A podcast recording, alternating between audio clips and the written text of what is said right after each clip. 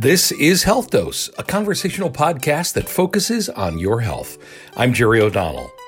And today we're going to talk about lifestyle modifications to prevent chronic diseases. Ken Van Sumeren is a physician's assistant who specializes in internal medicine.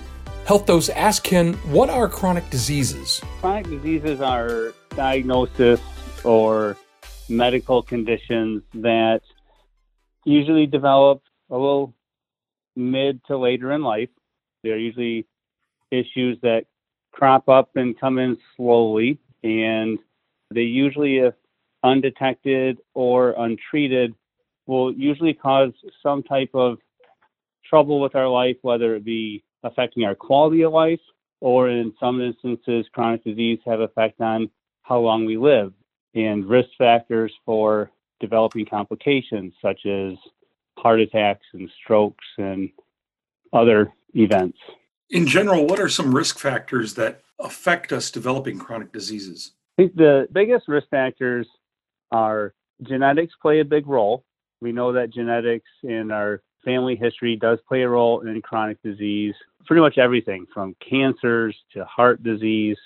We see tendencies in mental health, such as depression or anxiety, but the biggest things that we can do that help prevent chronic disease and be risk factors are the stuff that we do on a daily basis. Not smoking, eating healthy. We have a society now that's very busy. We uh, do a lot of eating on the go and restaurants and fast food. But what we really need to be doing is paying attention to the types of foods we're eating. You know, more fruits and vegetables, less processed foods, more lean proteins such as nuts and white meats rather than red meat. You know, the number one condition as far as eating that affects chronic disease actually is portion control, how much we eat. We have a, a very large issue in our country and around the world with overeating, leading to being overweight and obesity. And then the other thing that we can do is being active. Also, because of the way society is now, we have a, a lot of help in our daily life. Everything from doing the laundry to doing dishes to doing yard work is all very industrialized now. And we don't burn those calories on a regular basis just doing our everyday activities. We also don't really find the time to exercise. There's a difference between being active and exercising, and exercising is very important for preventing chronic disease. Almost every chronic disease that's out there, the risk of it goes down when we're exercising on a regular basis. And being active is one thing that is good, and we should be moving around every day. But truly exercising means we're elevating our heart rate, we're breathing harder, and we should be doing that 20 minutes a day, at least three days a week. The human body was not meant to be sedentary. Absolutely. And, and that's something that I tell my patients every day is that our human body has adjusted over thousands of years to be active, to be moving, to be working. And it's just now in the last, since the Industrial Revolution, that really we've become less active each generation. And we see that affecting our health negatively every day. We see that. Are there certain chronic diseases that I need to be routinely tested for? Absolutely. In the chronic diseases, there are some guidelines for everybody. And those guidelines really need to be individualized with your primary care provider because based on your age, your sex, your family history, those routine guidelines may need to be adjusted and individualized for you. And you and your primary care provider can really, you know, hone in on what is best for you. But for the most part, we screen for things like blood pressure, cholesterol, sugar to make sure that our, we're not developing diabetes or evidence of glucose intolerance, which is what we will see before diabetes. Cancer screening, you know, there's cancer screening for some for everybody, some for males, some for females. We also do screening for mental health. That's uh, this chronic disease that we don't really think of a lot. We think of heart disease and diabetes and stuff like that, but anxiety and depression are also very prevalent. And we do screen for those on a regular basis when people see us in the office. What role does family history play in addition to lifestyle factors in this chronic disease paradigm?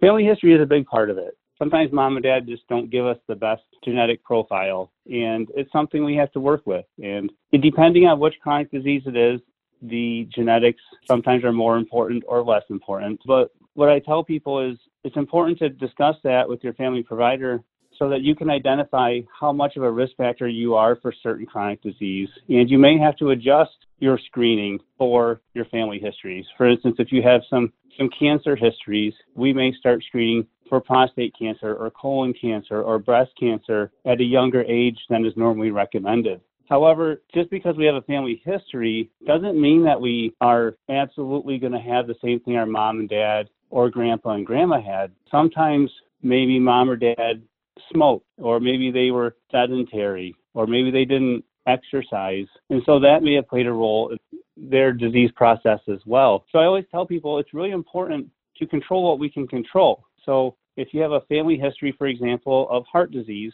well, we need to control the other things that are important. We need to make sure we're active, make sure we're eating appropriately, make sure that we're seeing our doctor so that we're controlling our sugars and our cholesterol and our blood pressure because genetics is just one piece of the puzzle that we can't control at this point in science. But those other parts become that much more important if you do have a genetic predisposition. Talk to our audience about the, the importance of the annual physical.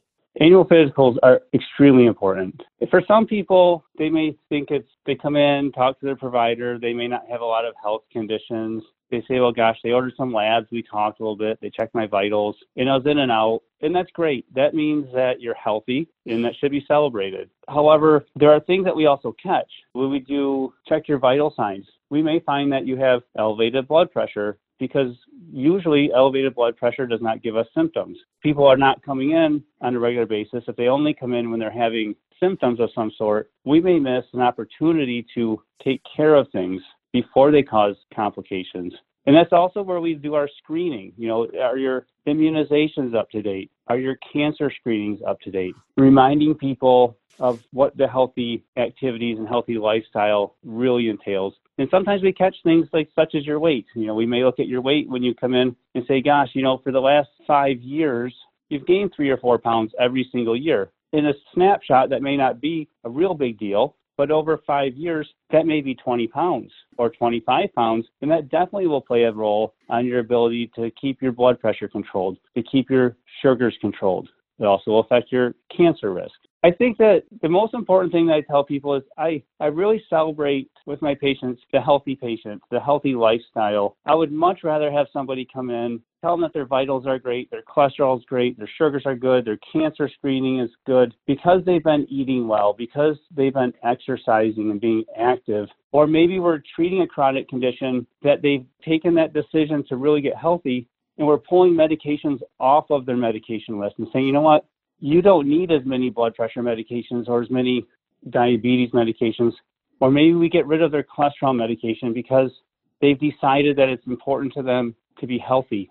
And being healthy isn't just buying a treadmill or doing a fad diet to lose 10 or 15 pounds.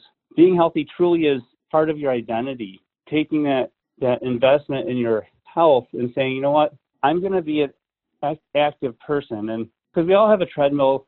It sits in our basement. It collects dust. It collects clothes.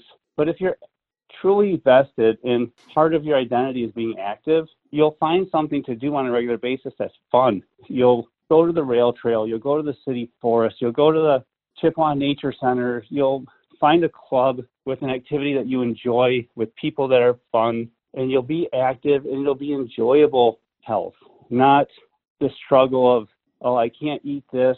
I have to get on the treadmill for 10 minutes. But that, that's not sustainable. But being healthy every day, if that becomes your routine, that is a sustainable thing. And that is what will give you long term success. That is physician assistant Ken Van Sumeren. As always, if you have health concerns, the best place to start is your primary care provider. If you're in need of a new provider, go to midmichigan.org slash doctors to find a healthcare provider who's accepting new patients in your area. I'm Jerry O'Donnell. Thank you so much for listening. Tune in again next time when we have another edition of Health Dose.